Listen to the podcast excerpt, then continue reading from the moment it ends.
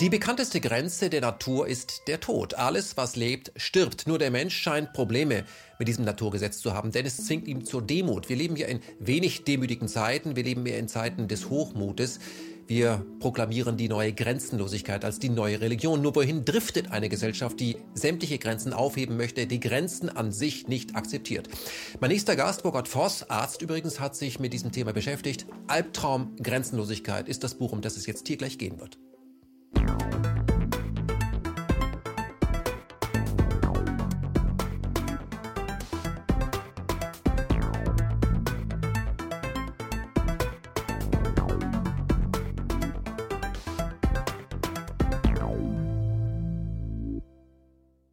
Herr Voss, ich grüße Sie. Ja? Herr Voss, Burkhard Voss zum ersten Mal bei KenFM mit diesem Buch Albtraum Grenzenlosigkeit. Ähm, Sie sind ein sehr fleißiger Autor. Ich weiß nicht, das wievielte Buch das ist, aber mindestens das fünfte. Mhm. Aber sind ja vor allem praktizierender Arzt, Neurologe und mhm. Psychiater.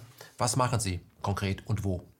Ich bin niedergelassener Arzt in Krefeld in einer psychiatrischen Schwerpunktpraxis und betreue dort Patienten mit Demenzen, mit Depressionen, mit paranoiden Psychosen, mit äh, Lebenskrisen und in Zukunft ein kleiner neurologischer Anteil von Patienten mit Morbus Parkinson, mit äh, Polyneuropathien, mit Epilepsien, alles, was das neurologische Spektrum so zu bieten hat. Mhm. Ähm, macht diese Tätigkeit in der heutigen Zeit Spaß? Also dahingehend die Frage, werden, kommen mehr Leute dazu, wo sie merken, da passiert was in der Gesellschaft? Das macht weiterhin Spaß. Es ist auch sehr viel im Umbruch. Es kommen sehr viele Innovationen, neue Therapiestrategien, gerade im Bereich der Neurologie, die ja früher als Lehre der unheilbaren Krankheiten galt. Äh, noch bei mir, wie ich anfing, hatte sie den Ruf, das war im Studium Ende der äh, 80er Jahre. Aber spätestens seit den 90er Jahren ist da doch ein deutlicher Umbruch äh, zu verzeichnen. Es gibt Lysetherapie äh, bei Schlaganfällen. Es gibt neue Therapiestrategien bei Epilepsien, bei Morbus Parkinson. Ähm, also die Neurologie beginnt sich deutlich zu entfernen äh, von einem Fachgebiet, wo es nur noch um Diagnosen geht, sondern mhm. man kann auch ganz konkrete Hilfestellungen anbieten. Und bei der Psychiatrie ist es im Grunde genommen genauso. Das heißt, Sie müssen sich ständig auch weiterbilden? Ja, natürlich. Mhm. Müssen, müssen wir alle. Mhm. Das ist das Leben. Mhm. Mhm. Da sind wir schon beim Thema. Ähm, wir müssen uns weiterentwickeln. Das heißt, wir müssen sehen, was wir haben und wir müssen sehen, was von außen kommt. Und wir können nicht alles gleichzeitig reinlassen. Auch ein Medizinstudium ist ja so aufgebaut. Das heißt, Klar. es gibt Grenzen. Daher auch der Titel Albtraum Grenzenlosigkeit. Mhm. Ich finde es interessant, wo Sie das Buch schreiben. Ähm, Sie, sind, Sie haben es im Vorgespräch gerade gesagt, äh, viele fragen, was passiert im Vorgespräch? Da macht man Warm-up für den Ton. Mehr macht man da eigentlich nicht. Aber da haben Sie mir gesagt, Sie sind Kurzschläfer und Sie kommen recht früh in die Praxis. Und ja. da schreiben Sie Ihre Bücher, bis der erste. Patient durch die Tür kommt. Richtig, ganz Das genau. müssen Sie mal erklären. Ähm, das ist ähm, recht äh, einfach erklärt. Ähm, Kurzschläfer, ich brauche nur fünf bis sechs Stunden Schlaf. Ja, bin dann 6.45 Uhr in der Praxis. Und bevor der erste Patient kommt, ja, weil ich will mich dann ganz auf diesen Patienten konzentrieren, schreibe ich vorher alles, was mich so bewegt, ja? Und dann kann ich mich ganz auf das konzentrieren, was ich schreibe. Das sollte sich nicht vermischen. Mhm. Die Patientenbetreuung sollte getrennt sein von dem, was ich schreibe. Also Sie schreiben sich leer und haben dann Zeit und fokussiert auf den Patienten. Ja, leer, also würde ich nicht so sagen. Ich schreibe mich nicht leer. Also ich ähm, äh, gieße das sozusagen in die Schriftform, was mich bewegt mhm. und kümmere mich dann um die Patientenarbeit. Würden Sie sagen, das ist auch eine Form von Meditation letztendlich? Ja, Meditation hat mehr so was Kontemplatives. Ähm, es ist mehr so Inspiration und ähm, ja auch Verarbeitung von dem, was einem ärgert in der Gesellschaft, in der Welt und und und.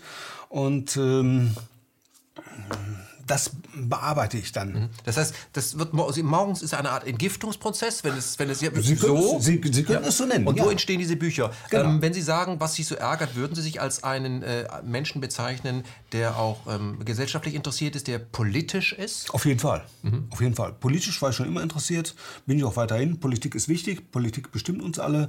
Wir sollten die Politik bestimmen, ganz klar. Mhm. Und äh, ist das bei den Ärzten verbreitet, also bei Ihren Kollegen, oder sind Sie da so ein Sonderfall?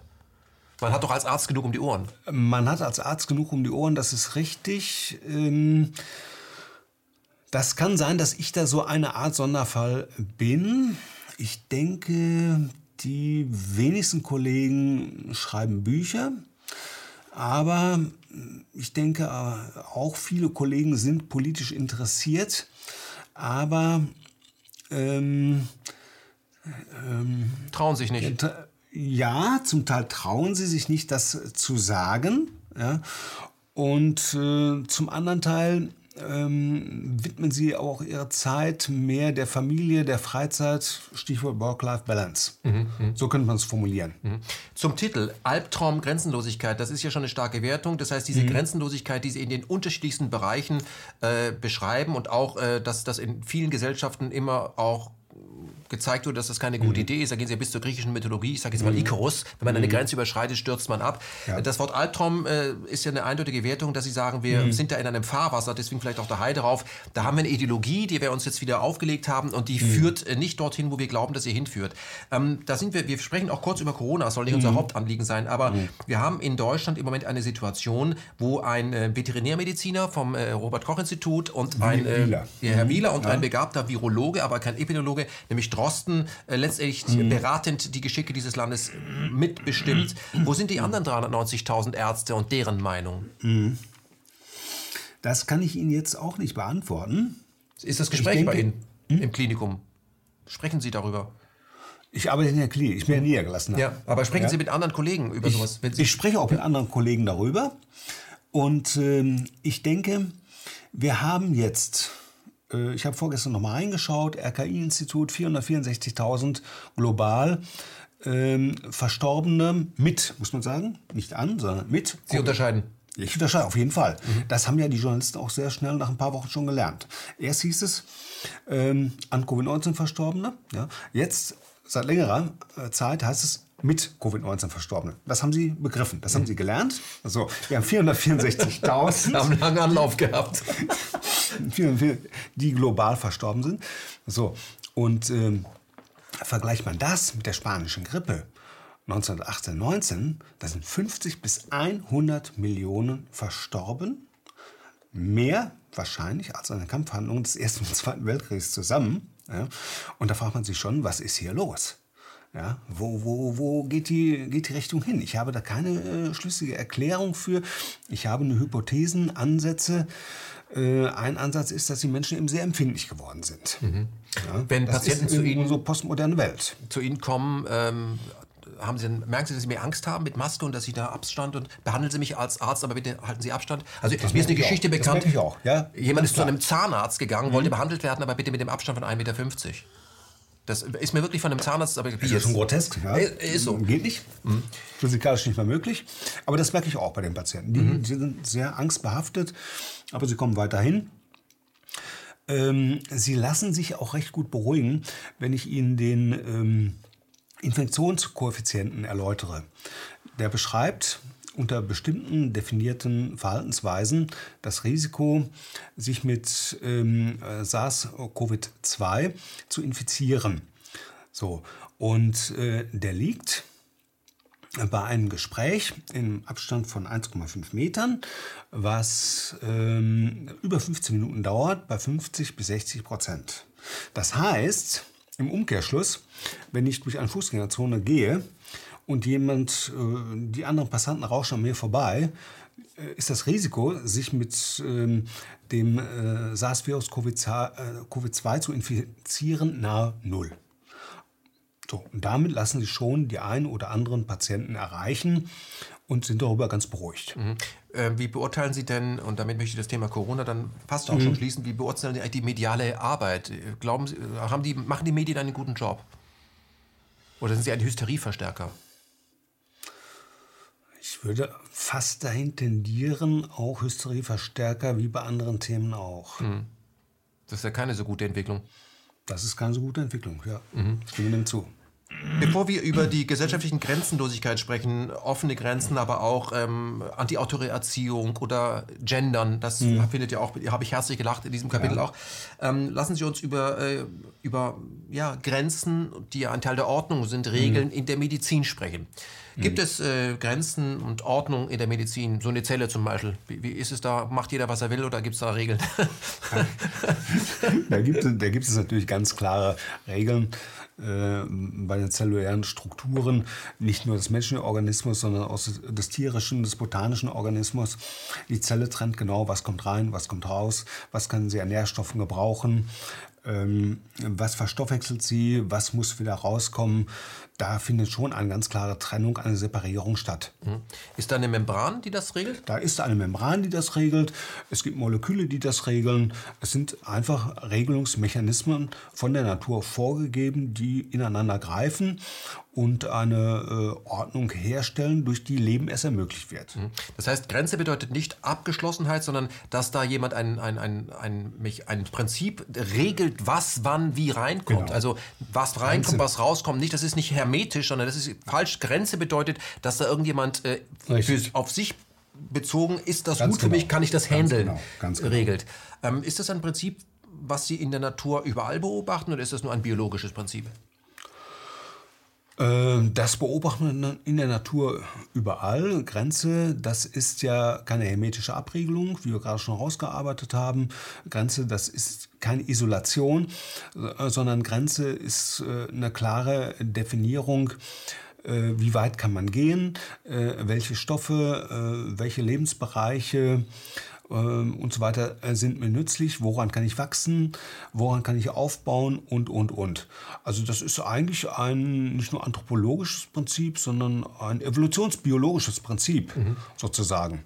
So kann man Grenzen sehen. Mhm. Also Grenzen sind letztlich auch dann Naturgesetze. Richtig, Grenzen sind Naturgesetze. Also auch Planeten bewegen sich innerhalb ihrer Grenzen in den Bahnen und haben dort mhm. ihre Freiheit, also eine begrenzte Freiheit. Ganz genau, das sind die Keplerschen Gesetze. Ja. Planeten bewegen sich äh, in äh, elliptischen Bahnen um die Sonne, um den Fixstern. Und äh, auch da äh, gelten feste Regeln.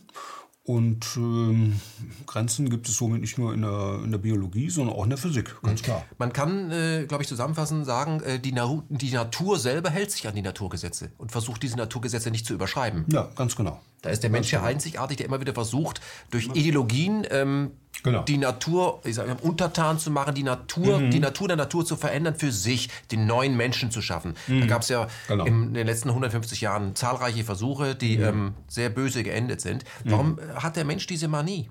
Ist das der Preis dafür, dass man den Instinkt ein bisschen abgelegt hat und äh, ein variableres Gehirn hat, was sich äh, schneller einstellen, einstellen kann auf Umstände? Ist das der Preis?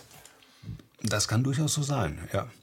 Äh, der Mensch ist ja das äh, Wesen, wie es im Faust beschrieben steht, ähm, das an die Grenze der Dinge stößt und diese Grenzen auch überwinden möchte. Ich denke, das ist schon eine Art äh, anthropologische Konstante. Wir wollen uns nicht mit dem zufrieden geben, was die Natur uns zur Verfügung gestellt hat. Wir wollen sozusagen darüber hinausgehen. Ja? Aber da, äh, bei diesem Weg können wir uns auch verirren. Das sieht man ja bei äh, den äh, kommunistischen Ideologien, bei den kommunistischen Entwicklungen. Äh, Aber auch bei den kapitalistischen. Auch bei den kapitalistischen, ja, ganz also genau. Grenzenloser ja, Wachstum ist unnatürlich. Ja, natürlich. Ja, natürlich. Mhm. Ja, äh, die man ja in der Finanzkrise. Ja.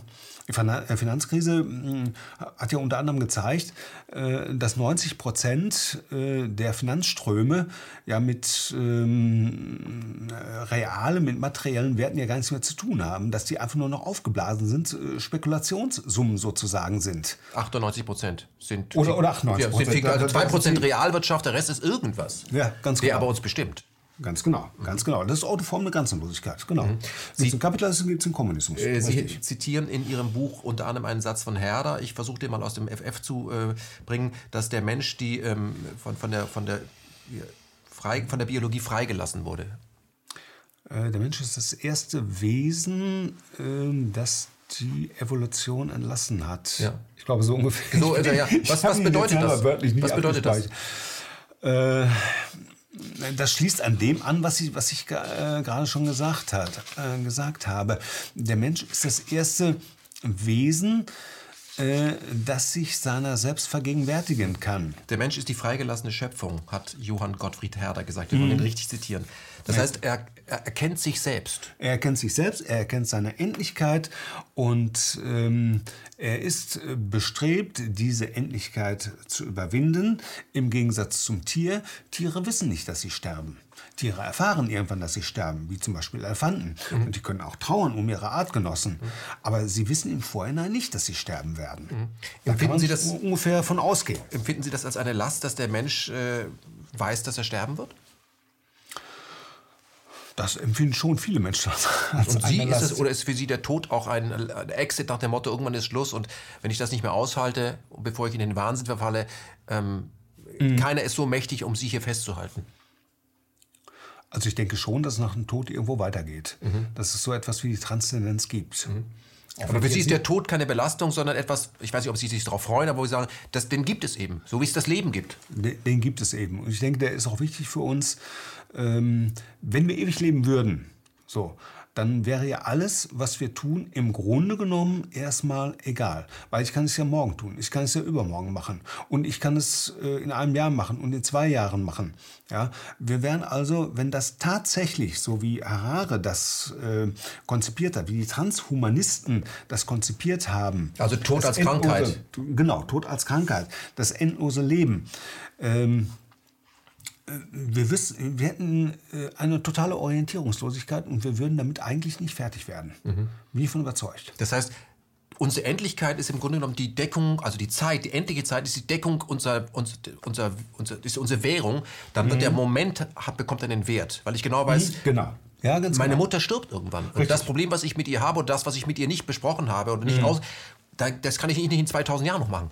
Richtig, ganz genau. So. Mhm. Ganz genau. Ähm, Erleben Sie, da bin ich schon mal kurz bei der Corona-Krise, erleben Sie die, die Folgen, äh, dass alle im Moment dasselbe nicht sagen, sondern dasselbe schweigen? Wir, wir, schweigen ja alle sehr stark in der jetzigen Gesellschaft. Erlebe ich die Corona-Krise. Die Leute head down, tragen die Maske und ich trage ja. sie bewusst ja nicht. Und wenn ich sie dann nicht trage und ich gerate mit Leuten ins Gespräch, sagen sie, ich meine es genauso wie Sie, Sie machen das ganz toll. Das finde ich mhm. auch, ich verstehe auch nicht dahinter. Aber sie machen alle mit.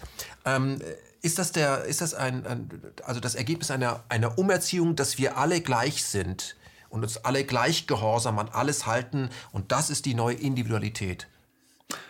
Äh, ich denke, dass das könnte auch eine Art deutsches äh, Spezifikum äh, sein dass der Deutsche eben sehr staatshörig ist, sehr autoritätshörig ist. Lenin hat das mal so schön formuliert, ich kann ihn nicht wörtlich zitieren, aber inhaltlich.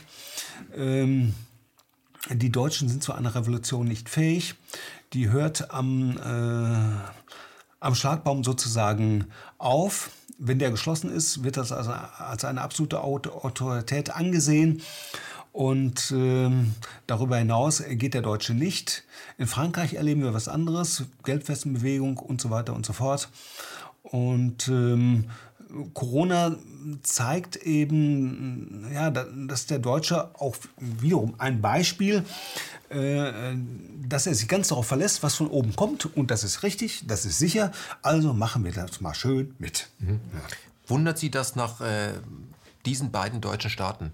Da hätte man doch eigentlich realisieren müssen, nicht alles, was von oben kommt, ist immer richtig, sondern im Gegenteil, man kann damit verdammt lange in die falsche Richtung fahren.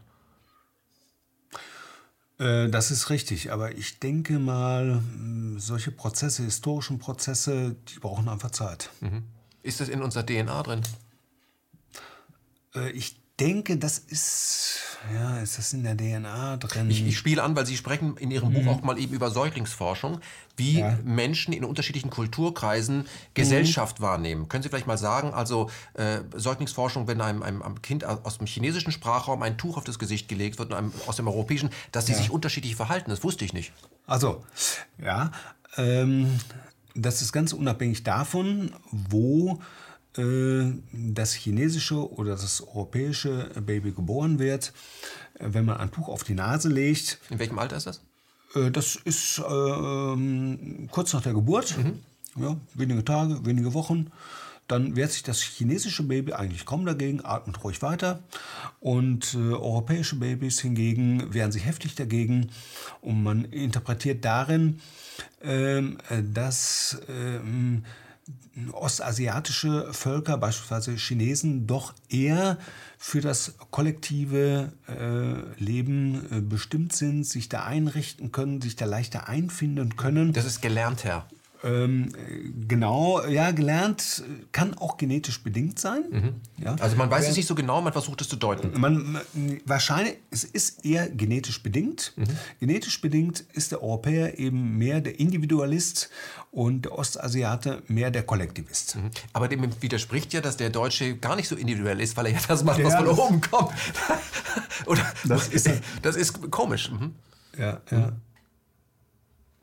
Erschreckt ja. Sie ja, also wie gesagt, ich denke darüber genauso nach, wie mhm. Sie morgens äh, denke ich dann nach, wenn ich Ihr Buch äh, lese. Ähm, mhm. Erschreckt Sie diese, dieses, dieser Gehorsam? Diese Obrig oder sagen Sie nein, das ist ja auch äh, Gehorsam ist ja auch was Gutes, ist ja auch eine Grenze akzeptieren. Natürlich, klar, mhm. klar. Gehorsam kann auch was Gutes sein, ja, natürlich. Ja, an der Ampel halten, wenn sie rot ist. Es, es, wir können nicht alle äh, unsere äh, Individualität ausleben, vollkommen mhm. klar. Mhm. Aber wo wir wird denn Gehorsam schädlich? Wo wird es denn gefährlich? Ähm, das ist eine gute Frage. Mhm. also wenn eine Zelle aufhört, gehorsam zu sein, bekommt sie Krebs. Dann macht sie, was sie will. Richtig, ganz genau. Mhm. Das heißt, ganz genau. so, und, aber wo, wo ist der Mensch denn, der moderne Mensch oder der, der Mensch mit Ethik, mit mhm. Rückgrat, mit eigener Anschauung, mit, mhm. mit dem Gewissen, wo ist er denn? Hier sollte ich jetzt nicht mehr mitgehen. Das ist zwar gerade, das ist ungehorsam, aber im Grunde ist das ein Immunsystem der Gesellschaft, das ist nicht mhm. gut, was wir machen. Also der Mensch fügt sich ja sehr stark eben diesem sozialen Druck. Sie müssen heute gar keinen mehr auffordern. Wenn alle mhm. Maske tragen, trägt auch der Letzte, weil er sich so angucken lässt. Mhm. Will er nicht. Der Mensch möchte ja dazugehören. Aber wo gibt es äh, für Sie als, als Arzt, als, als jemand, sagt, hier ist Gehorsam dann schwierig? Mhm. Weil mit der deutschen Geschichte haben wir gelernt, äh, dass wir alle sehr lange, also unsere Großeltern waren mhm. total gehorsam. Aber war das gut? Mhm. Wo wurde es schlecht? Sind wir anders? Ich, ich denke, das fängt dort an, wenn eine Ideologie sich verselbstständigt, wenn sie äh, dem Realitätsprinzip und der Ethik einfach äh, zuwiderläuft. So würde ich den Nationalsozialismus interpretieren. Der Nationalsozialismus ist eine Verirrung der Moderne ja, wo nur noch ähm, das Heldenhafte, die Rasse galt, wo andere Rassen nichts mehr gegolten haben, ähm, wo äh, in dem anderen, in dem Fremden der totale Feind gesehen wurde, den, den es zu vernichten galt. Also der alte Mensch sollte überwunden werden. Genau, der alte Mensch sollte unterwunden, äh, ähm, überwunden werden. Ja. Über, überwunden werden. Und äh, da ist dann auch eine Analogie zum Kommunismus, zum Marxismus zu sehen. Mhm. Also bei den N treffen sich die beiden wieder, mhm. Nationalsozialismus und Kommunismus. Mhm. Ähm, es gibt in Ihrem Buch ein äh, Zitat von Karl Kraus, vielleicht kennen Sie es auswendig, steht ganz am Anfang des Buches drin dass äh, wenn ein Ideal dahinter steht, das besonders schreckliche Folgen hat. Ja, das Übel gedeiht nie besser, als wenn ein Ideal davor steht. Karl Kraus. Mhm. Erleben wir das nicht im Moment auch? Also wenn sich ein Mann ins deutsche Fernsehen stellt mit amerikanischem Pass und sagt, ähm, wir werden erst zur Normalität zurückkehren können, wenn mhm. wir alle Menschen geimpft haben, ist das doch auch etwas allen überstülpt, meine Ideologie. Wir müssen alle vor Krankheit geschützt werden und damit vor Tod geschützt werden mhm. und erst dann kann mhm. es weitergehen. Ist das nicht so was Ähnliches? Also auch ein, ich, ich meine es ja nur gut mit euch. Mhm. Das ist ja auch die, die Nationalsozialisten haben aus ihrer Sicht es nur mhm. gut gemeint mit den Menschen. Die Kommunisten haben es auch nur gut gemeint, die Kapitalisten meinen es auch nur gut mhm. und manchmal muss man die mhm. Leute zu ihrem Glück mhm. zwingen. Äh, sind wir anders? Das ist die Frage, die ich mir jeden Tag stellen muss. Nein, wir sind nicht äh, äh, großartig anders als die, äh, die Menschen früherer Epochen. Ähm, im Moment, äh, denke ich mal, ist es die, die grüne Ideologie, die, sich, die es ganz besonders gut meint äh, mit den Menschen. Äh, Was ist das, die grüne Ideologie? Also, wir, in Ihrem Buch wird es beschrieben, ja. ich habe es da mal weglegen müssen, dass Mann und Frau ein soziales Konstrukt ist. Das ist die Gender-Theorie. Ja, aber er hat ja mit der grünen Ideologie auch sehr viel zu tun. Das ist ja 68er in Endzeit. Das, das, das, also das ist alles. Mit der Grünen auch was zu tun. Ja, wir müssen das, das überwinden. Wir müssen diese, diese naturgegebenen Dinge, die, die letztendlich. Äh, das ist die, die Gender-Ideologie. Ja, die müssen wir über, überwinden. Dahin ja, gehen ja. wir ja. Also alles ist. Das, das ist ja auch eine Form der Grenzen, äh, äh, Grenzenlosigkeit, Gender-Ideologie, äh, Männer und Frauen äh, das äh, ist keine biologische Entität, sondern das ist ein soziales Konstrukt, das gilt es zu überwinden und überspitzt formuliert, Männer und Frauen, das gibt es gar nicht. Ja. Und äh, im Grunde genommen ist das Gaga. Also, ja, so. Ich meine, Sie als Mediziner lernen ja ein bisschen was anderes. Ähm, äh, wann, wann müssen wir damit rechnen, dass die medizinischen Bücher umgeschrieben werden und sagt, früher dachte man, es gäbe Frauen und Männer, heute weiß man, es gibt nur Menschen. Ich mhm. habe gelesen im Buch, es gibt äh, 60 Formen ja, der menschlichen Erscheinung. Das, das, stellen sich einige so vor. Einige Gender-Theoretiker stellen sich vor, es gäbe äh, 60 Geschlechter. Ähm, ich habe äh, in einem Buch mal gelesen, es gäbe sogar 4000 äh, Geschlechter. Mhm. Also, äh, muss man ernsthaft nicht darauf eingehen. Äh, von der seriösen Forschung wissen wir, dass Krankheiten teilweise ganz unterschiedlich ablaufen. Äh, bei Männern, bei Frauen, dass es beispielsweise mehr autoimmunologische Erkrankungen gibt äh, bei Frauen, da das ähm, Immunitätsabwehrwesen äh, besser ähm, konzipiert ist. Und äh, Herzinfarkt beispielsweise äußert sich bei Frauen mehr in äh, Allgemeinsymptomen und äh, bei Männern eben mehr in ganz spezifischen Symptomen. Also da gibt es eine Fülle von Erkrankungen, wo man ganz genau weiß, dass die bei Männern und Frauen eben unterschiedlich ablaufen. Mhm. Also Sie stehen dahinter, dass Frauen und Männer ähm, Menschen sind, aber trotzdem unterschiedlich biologisch äh, aufgebaut. Ganz klar. Die, wer, ist denn, wer, ist denn, komplizierter oder kann man das so gar nicht sagen? das ist kompliziert. Ich denke, es sind unterschiedliche Kompliziertheiten, die, äh, die da sind. Ähm, beide können ziemlich kompliziert werden, mhm. muss man ganz klar sagen. Es, es, gibt so, es, es, gibt ein paar neurobiologische Unterschiede, äh, aber was Männer und Frauen äh, unterscheidet, ist deutlich weniger, als was sie verbindet. Denn sonst wäre ein Zusammenleben ja gar nicht möglich. Mhm. Ja? Ähm, ich habe heute Morgen nochmal Gerald... Räumliches Orientierungsvermögen, Entschuldigung, Sie ja. unterbreche, räumliches Orientierungsvermögen ist in der Regel bei Männern besser ausgeprägt und äh, Empathie und äh, Sprachvermögen ist in der Regel bei Frauen besser ausgeprägt. Lässt sich aber auch aus der Kulturhistorie erklären. Die Männer, die im Wald unterwegs sind, müssen ja wieder zurückfinden, es sei denn, sie wollen nicht. Und die Frauen machen die Kombination, ziehen die Nachkommen auf. Mhm. Deswegen müssen sie da empathischer sein. Also kann man es vielleicht erklären. Ja. Ich habe heute Morgen noch mal Gerald Hüther gehört äh, zum Thema, was, was macht einen Mann zu einem Mann. Und da kommt dieser Satz vor, Männer sind für die ähm, Fortpflanzung äh, nicht nötig. Man kann auch ohne männliches Prinzip, die Natur pflanzt sich auch ohne männliches Prinzip fort. Ähm, aber das, das, ist ja. Das kann man so machen. Social Freezing und und und. Mhm. Es ist vieles möglich. Aber die Natur macht das ja auch. Es gibt ja viele Lebensformen in der Natur, die, die brauchen keine Männer, um sich fortzupflanzen. Also bei Pflanzen zum Beispiel findet das statt. Manche mhm. Insekten machen das eben so. Also, also. Beim Mensch, beim, Man, beim Mann, beim menschlichen Mann ist es ein bisschen anders. Mhm. Es ist ja auch schon eine, eine Grenze. Wenn Sie mhm. von, von, von den 68ern sprechen, dann lese ich bei Ihnen ja auch, dass die ein bisschen übers Ziel hinausgeschossen sind. Ähm, ich finde es ja gut, es gab damals ja diesen Spruch äh, unter den Talaren, der Muff von 1000 Jahren, also was damals aus 45 nach Deutschland noch da war, dass wir das überwunden haben, das ist okay, das finde ich auch gut. Mhm. Aber wo finden Sie denn, ist das... Ähm, übers Ziel hinausgeschossen? Ist das in dem Satz vielleicht niedergegeben, anti-autoritär damals, äh, müssen wir heute wieder machen, was wir wollen von den Kindern? Mhm. Also brauchen Kinder, brauchen Menschen Grenzen und eine Vorbildfunktion, weil sie sonst orientierungslos sind? Brauchen, brauchen sie in jedem Fall. Ja, ähm, erfahrene Pädagogen wissen ja, das Kind ist das Wesen, das an die Grenze der Dinge stößt. Das heißt, einem Kind muss man schon erklären, was, warum geht, aber mehr dass das und das eben nicht geht, mhm. statt endlos zu diskutieren. Damit sind Kinder eben überfordert. Ja. Das schreibt ja auch Karl Kraus in seinen Büchern und nicht nur er. Mhm. Ja. Trotzdem kann man ja sagen, also wenn man sieht, wie früher Frontalunterricht an der Schule gemacht wurde und dann noch mit dem Stock geschlagen, also einfach mal sagen, wo es lang geht, dafür ist natürlich niemand, aber vielleicht eher Beziehung statt Erziehung. Aber trotzdem brauchen, brauchen äh, junge Menschen ein, ein Vorbild, an wo sie sich orientieren können. Mhm. Ist das, was Sie meinen? Brauchen sie in jedem Fall, ja, mhm. klar. Aber wie gesagt, auch keine äh, endlos Diskussion. Damit ähm, wird ein Kind eben überfordert. Ja? Das heißt, wir sind hier wieder bei der Grenze. Wir sind da wieder bei der Grenze. Muss einem Kind eine Grenze aufzeigen. Richtig, man muss einem Kind eine Grenze aufzeigen und mit dem Aufzeigen der Grenze erlaubt man auch eine klare Orientierung. Mhm. Die brauchen wir alle. Mhm. Und auch eine identitätsstiftende Funktion hat das?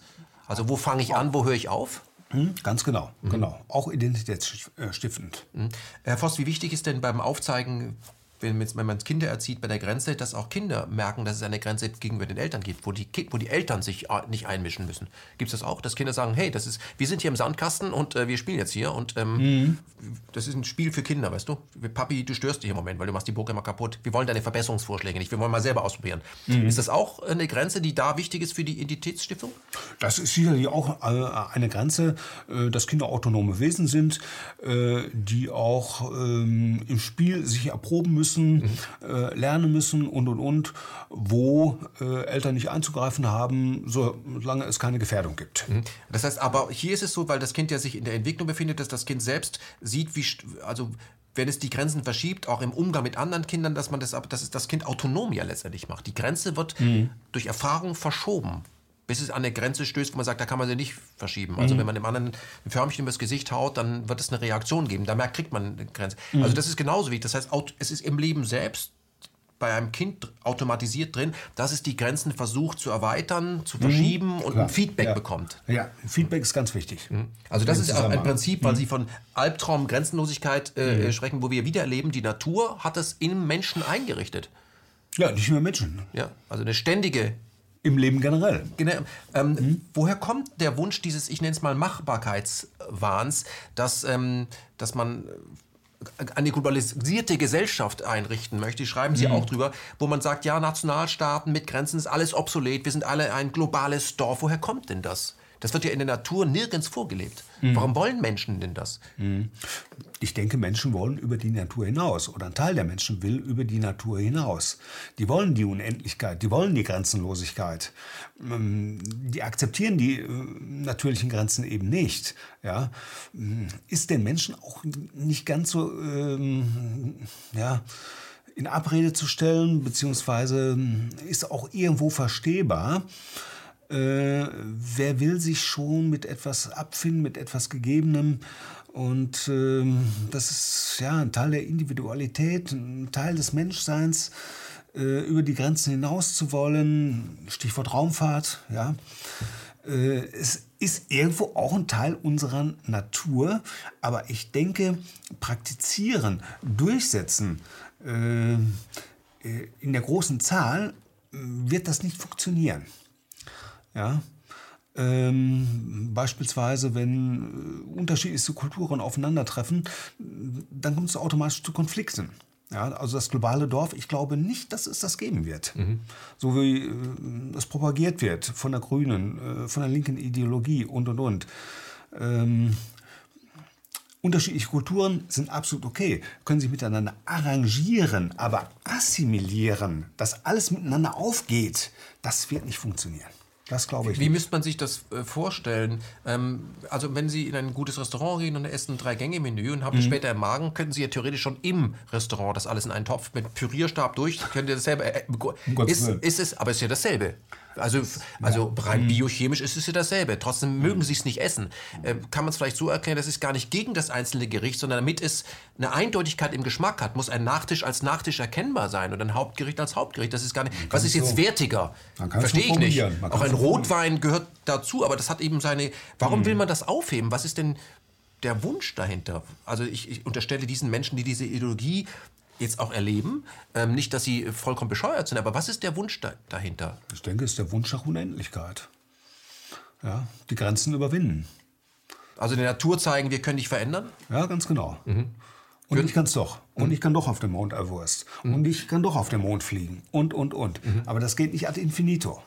Das, denke ich mal, funktioniert nicht. Mhm. Und das ist auch gut so. Mhm. Ähm, da sind wir beim Staat. Was hat ähm, Ihrer Meinung nach der Staat für eine Funktion? Kann man ihn mit einer Zelle vergleichen? Man kann den Staat sicherlich mit einer Zelle vergleichen. Der Vergleich ist gar nicht so verkehrt. Der Staat beschützt ja die Menschen, zieht Grenzen und äh, der Schutz des Einzelnen ist ja im Grunde genommen das oberste Prinzip äh, des Staates. Äh, also innere und äußere Sicherheit. Innere und äußere Sicherheit ich weiß nicht mehr genau, wie der Philosoph, äh, Politiker hieß, der das formuliert hat. Ähm, aber das sind die originären Aufgaben des Staates. Äh, der Staat soll sich eigentlich im engeren Sinne nur um die Gesundheit und die Sicherheit der Bürger kümmern. Nozick, Robert Nozick war es, genau. Ähm, ein Liberalist, ein radikaler Liberalist. Der hat formuliert, äh, selbst Schulbildung und so weiter müssen sich die Eltern darum kümmern für ihre Kinder. Ähm, auch Krankenversicherung muss sich hier selbst darum kümmern. Das ist eine sehr radikale Auslegung. Also sehr amerikanisch letztendlich. Das, das wäre dann die amerikanische Auslegung. Mhm. Ja. Äh, aber ich denke, wo der kleinste gemeinsame Nenner äh, ist, worum sich der Staat zu kümmern hat, das ist die Sicherheit der Bürger. Das heißt, der Staat soll ähm, die Verlässlichkeit garantieren, auch die Rechtssicherheit. Ein, ja, ein bindendes Prinzip. Alle müssen bei Rot halten. Alle ja. wissen, wo ihr Besitz anfängt, wo auf und haben auch das mhm. Recht, diesen nicht morgen wird das nicht umgestoßen und dann mhm. ist das. Das soll der Staat gewährleisten. Mhm. Genau. Mhm. So will ich ähm. Ist das in, der, in einer globalisierten Welt äh, noch möglich oder braucht man dafür eine Übersichtlichkeit? Ließe sich das nicht auch in einem Konzernstaat von Google und Facebook realisieren? Die Garantie. Oder brauchen Sie davon einen abgegrenzten Raum auch tatsächlich? Ich denke, da braucht man schon einen abgegrenzten Raum. Ob das, wie Sie es konzipiert haben, Google und Facebook, ob diese Vision Amazon. so oder Amazon, nehmen wir das auch noch mit dazu, ob sich das so realisieren lässt.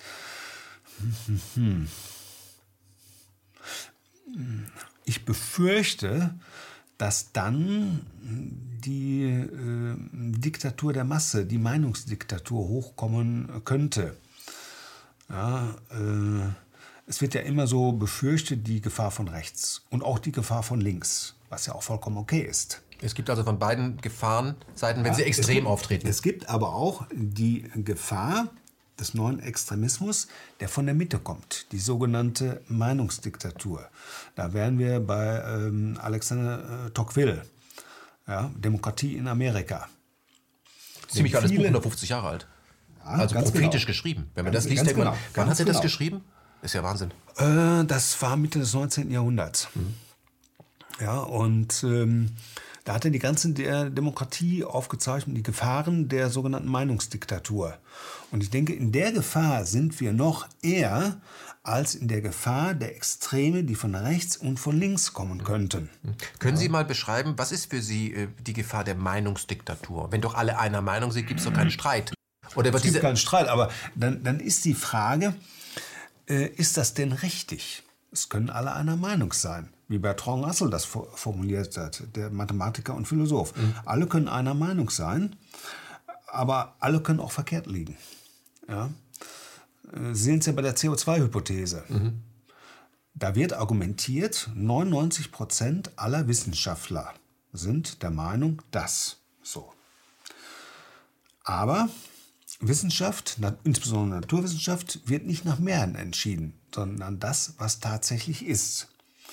Und ähm, wenn, man, wenn man das mal reflektiert mit dem CO2, ich habe das mal durchgerechnet, ja, dann kommen auf ca. 80 bis 90.000 Luftmoleküle ein anthropogenes CO2-Molekül.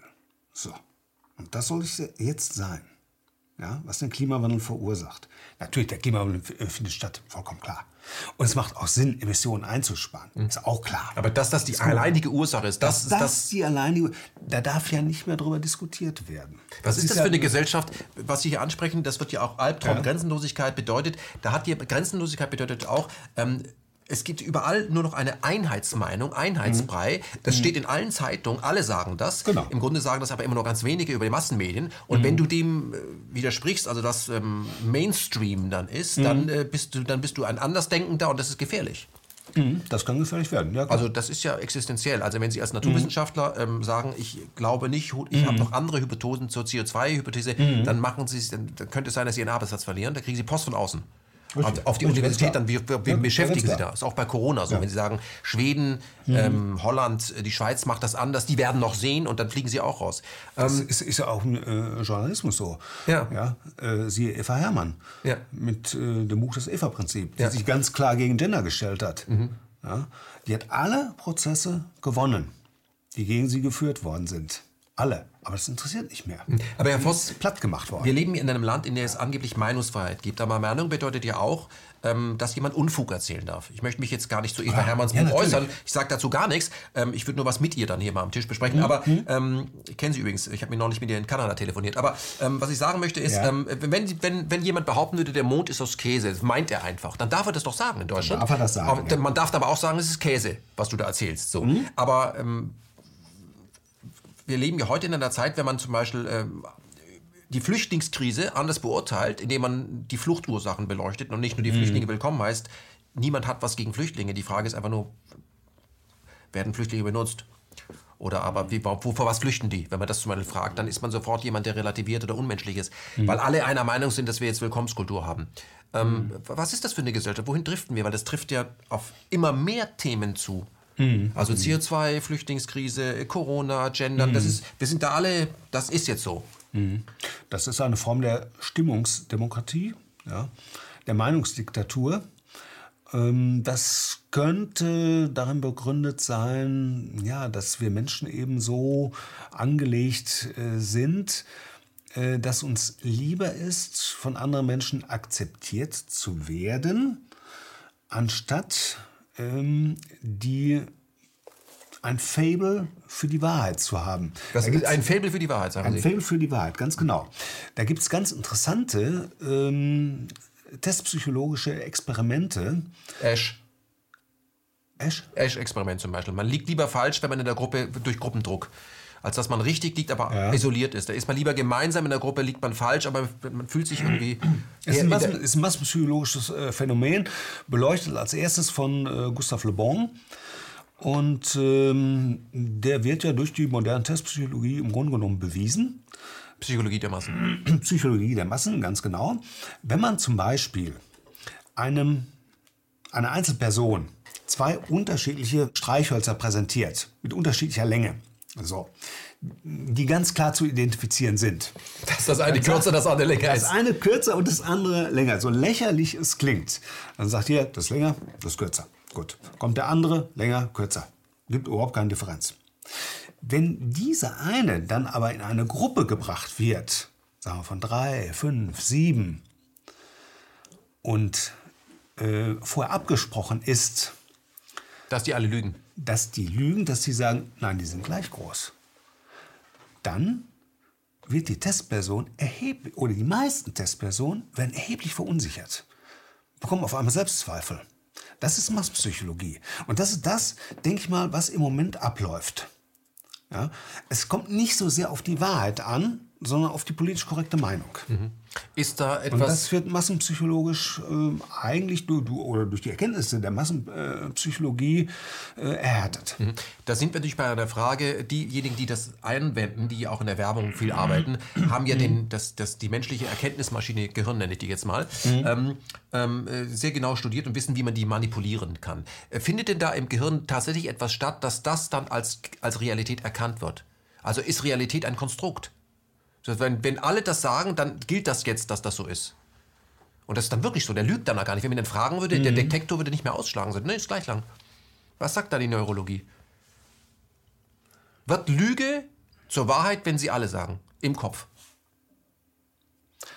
Das kann im Einzelfall so passieren. Das wäre der schlimmste Fall. Das gibt Kann so es. passieren. Ja, Also die, die, die Fähigkeit zu verdrängen ist bei Menschen ja sehr groß.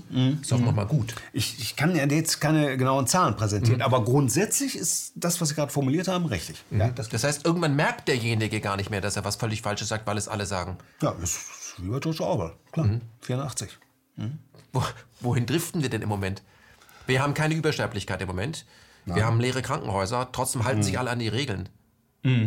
Es, ich ich kenne auch keinen, der sagen kann, ja, ich kann es bestätigen, aber alle machen das. Und deswegen wird man angeguckt, wenn man nicht mitmacht. Man muss heute bei vollkommen unsinnigen Aktionen mitmachen, die den Einzelhändler ruinieren. Das heißt, wenn man nicht zum Einzelhändler geht, weil man keine Maske hat, dann wird der Einzelhändler arbeitslos. Er schadet sich selbst. Trotzdem schmeißt er den, der seinen Arbeitsplatz noch retten würde, raus. Was, was, was ist denn das? Und das aber 2020. Sind wir gar nicht so anders geworden seit äh, 33? Nein, ich denke, also genetisch gesehen schon mal gar nicht, äh, weil das Genom, das äh, ändert sich ja erst in Jahrtausenden und nicht in äh, 100 bis 200 Jahren, um Gottes Willen. Also so anders sind wir nicht geworden. Ja. Man sollte meinen, wir sind kritischer geworden, aber ich, ich denke, wir sind äh, nicht so kritisch geworden. Hm, vielleicht sind wir zum Teil informierter geworden. Ähm, aber ich denke, wir sind auch insgesamt etwas bequemer geworden. Ja? Äh, das moderne Leben hat ja auch mh, hm, mehr Herausforderungen wie früher. Früher war ja mehr oder weniger alles vorgegeben. So.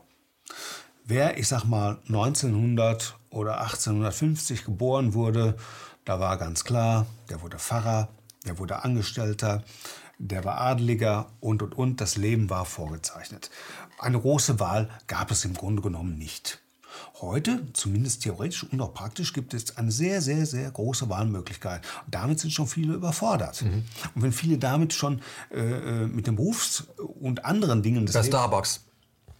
Was? Bei Starbucks sind sie schon überfordert. Die Möglichkeiten des Kaffees, den man da pimpen kann, da kann man eine halbe Stunde verbringen. Flavored, groß, klein, tall, ja, Decaf und, und so weiter. Da kann man ja Lange. Man wird auch gleich geduzt. Mhm. Und das heißt, oh. glauben, diese, diese vielen individuellen Möglichkeiten im Konsum äh, mhm. erzeugen eine Sehnsucht. Ein Pol erzwingt ja seinen Gegenpol, wissen wir seit mhm. Torvald Detlefsen, ähm, wo man sagt, da möchte ich irgendwo anders vielleicht eine politische Eindeutigkeit haben. Ich möchte mich an etwas anschließen, damit mhm. das wenigstens klar ist. Mhm. Gib mir ein Label, gib mir ein Brand, gib mir eine Marke, gib mir eine Partei, gib mir eine Ideologie. Nehme ich das, mhm. damit ich da sicher bin. Ist, das, ist das möglich? Ähm, ja, das, das ist durchaus möglich.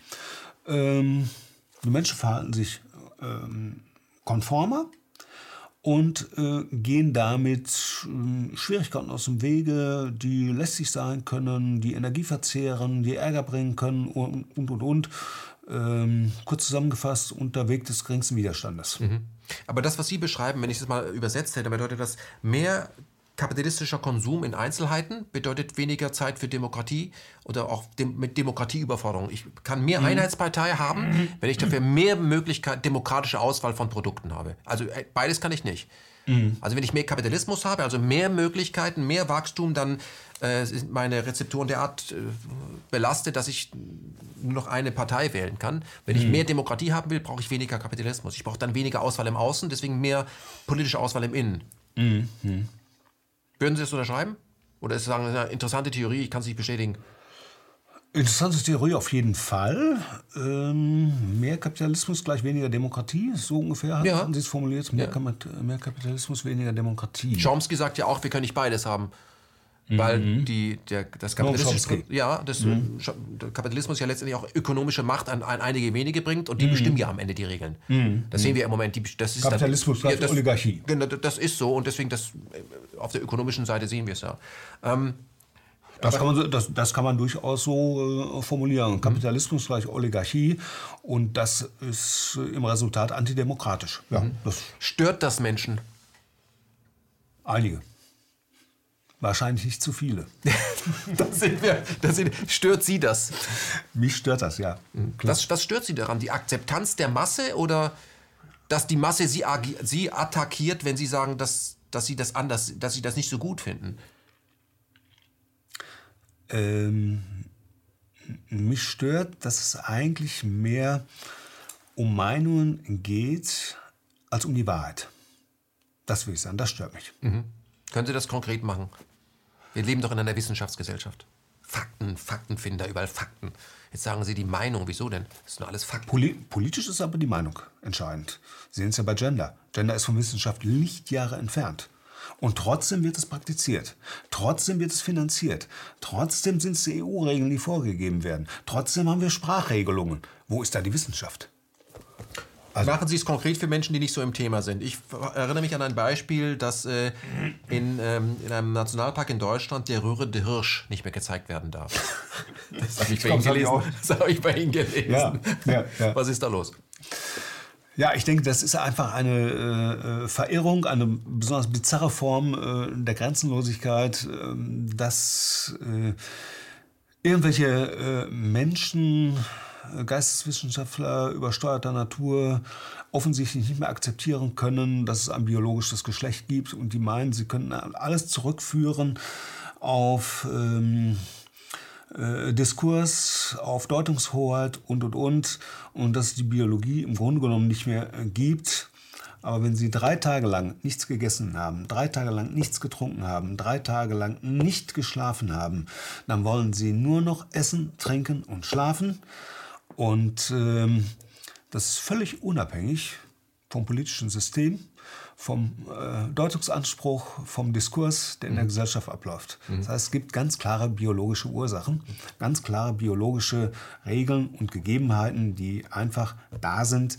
Und ähm, das ist einigen äh, Zeitgenossen doch wohl zu eng angelegt und das soll dann überwunden werden und dann haben wir die Gender-Ideologie. Vielleicht ist es ja auch eine äh, moderne Geisteskrankheit, die wir vielleicht noch nicht erkannt haben. Das heißt dann, weiß ich, aber zum röhrenden Hirsch, weil es ist, Ja. man muss es wirklich, ähm, also ich habe bei Ihnen gelesen, ähm, der röhrende Hirsch in einer äh, Werbebroschüre in der Eifel zu einem Nationalpark, der soll verschwinden, weil es wäre eine zu starke Vorgabe, wie das männliche, weil wenn Kinder sich das anschauen, wie Männlichkeit aussieht.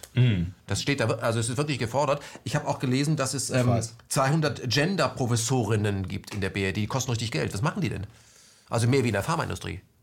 Das ist richtig. Ja. Was machen diese 200 Gender-Professorinnen? Unter anderem sich äh, Sprachregelungen ausdenken, wie man was richtig äh, schreibt, äh, gendergerecht mit Binnensternchen ähm, und wie man die deutsche Sprache verhunzt, im Grunde genommen. Ich habe gelesen, seit 2014 gibt es in Prenzlauer Berg einen äh, Friedhof speziell für Lesben. Das, ich wusste es nicht. Ich, ich, nicht wusste, ich wusste es nicht. Wie recherchieren Sie das denn, wenn Sie morgens in Ihrer Praxis sitzen und auf Ihre Patienten warten? Auf sowas kommt man ich. ja nicht. Ich weiß gar nicht, wie ich da jetzt genau drauf gekommen bin. Da müsste ich da mal nachschauen. Ist jetzt auch schon ein paar Jährchen her. Aber es ist auch amüsant, ne? so etwas. Es ist auf jeden Fall äh, amüsant. Das ist ja nur Realsatire, das ganze Gender. Das ist ja nur Kabarett.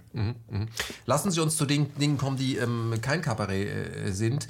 Nämlich, äh, wenn man versucht, nationale Staaten über das Knie zu brechen und, und, und sagen, alle, alles darf rein. Wir erleben es seit 2015, als Angela Merkel ähm, gesagt hat, wir schaffen das. Es führt zu Problemen, aber ja nicht nur in Deutschland, sondern auch in anderen äh, Ländern. Warum führt es zu Problemen, wenn plötzlich zu viele Leute äh, in, in ein Land kommen, die über eine andere Kultur verfügen? Da kann man sich ja, man könnte sich ja darüber freuen. Also wenn Leute mit einem, ab wann fängt ein, fängt ein, wenn viele Menschen in ein Dorf kommen, fängt man an, sie nicht mehr als Gäste zu sehen, sondern als Invasion? Das ist die Frage.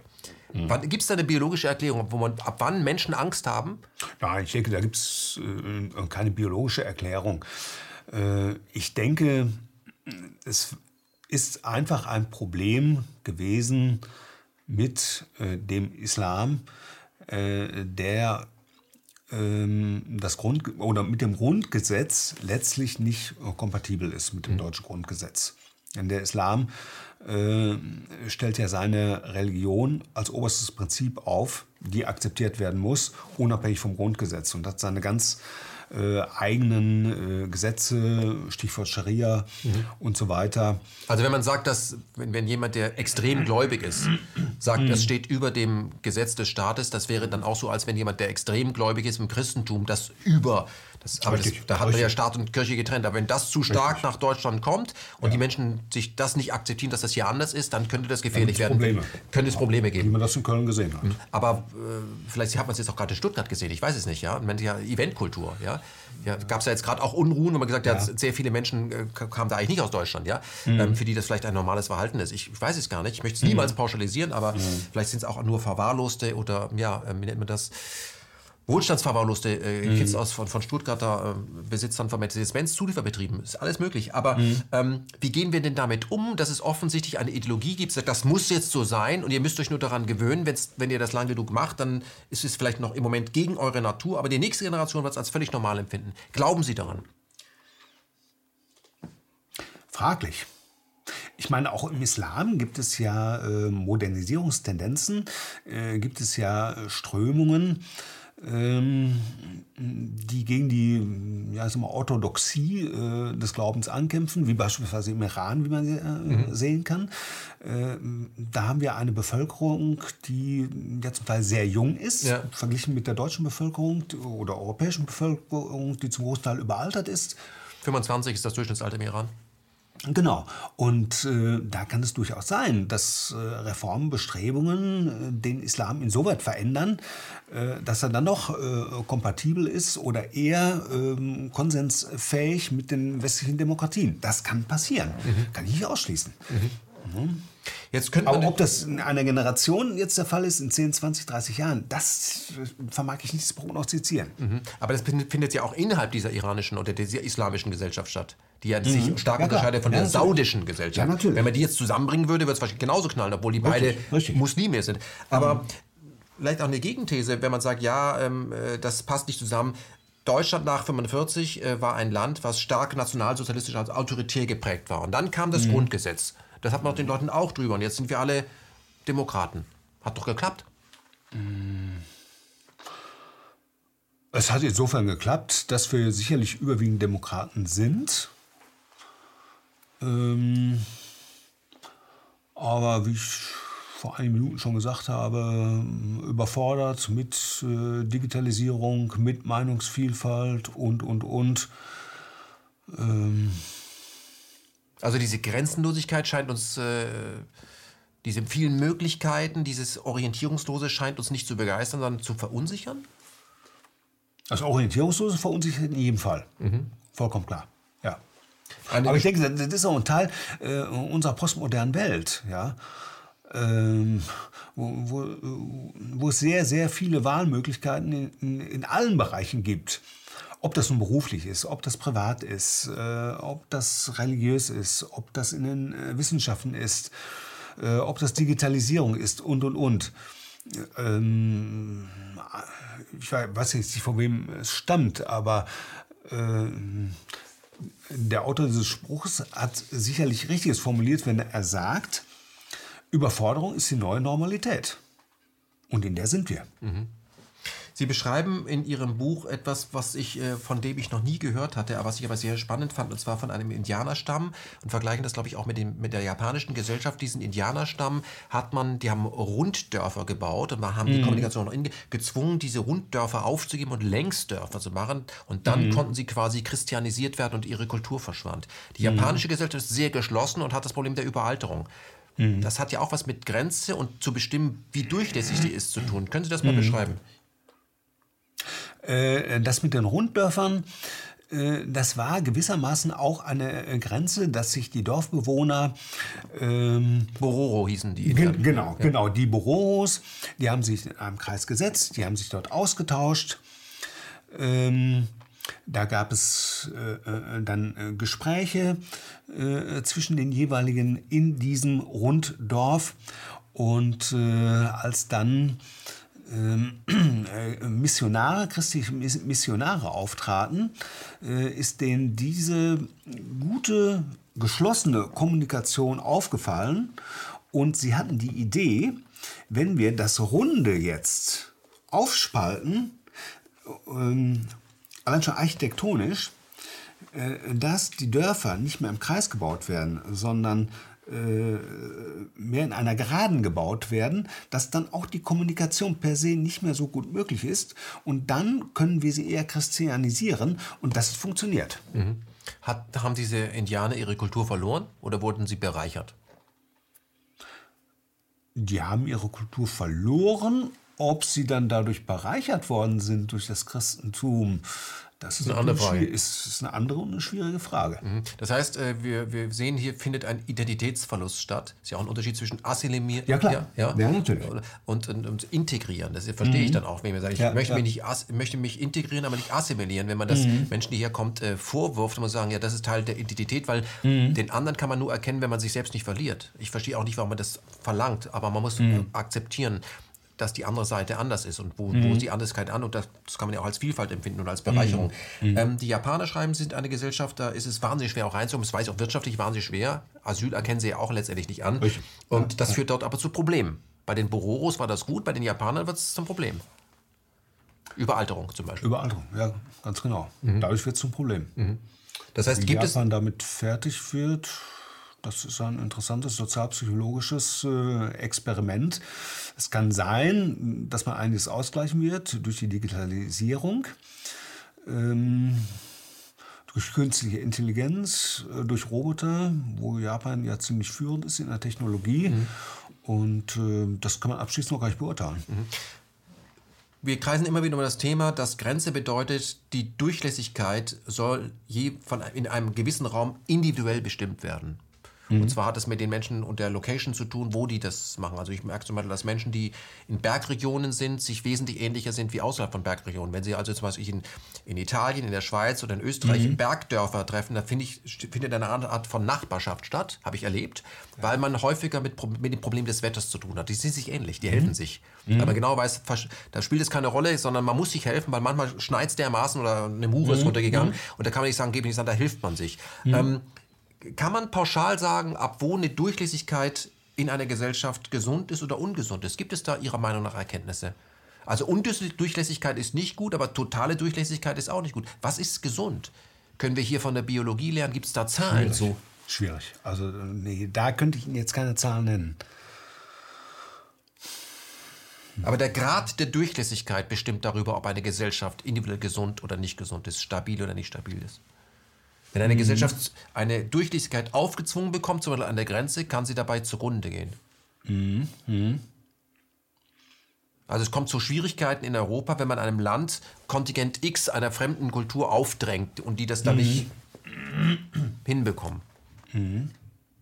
Es gibt ja Politiker, die sagen, ich glaube, es hat auch der ehemalige ähm, äh, Außenminister der USA gesagt, es ist ein interessantes Experiment, was derzeit in Deutschland abläuft, mit einer Million Flüchtlinge, die integriert werden sollen.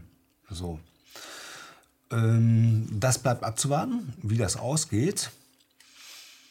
Und ähm, die Staaten, die deutlich weniger äh, aufnehmen, sind langfristig, äh, gehe ich mal von aus, stabiler wie, wie beispielsweise Kanada.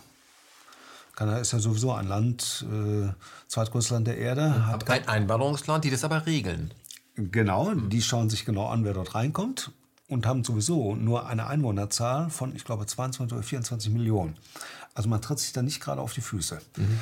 Und äh, wenn man sich dann noch ähm, Einwohner ähm, äh, in das Land äh, hineinlässt, äh, die äh, qualifiziert sind, dann steht man ziemlich gut da. Mhm.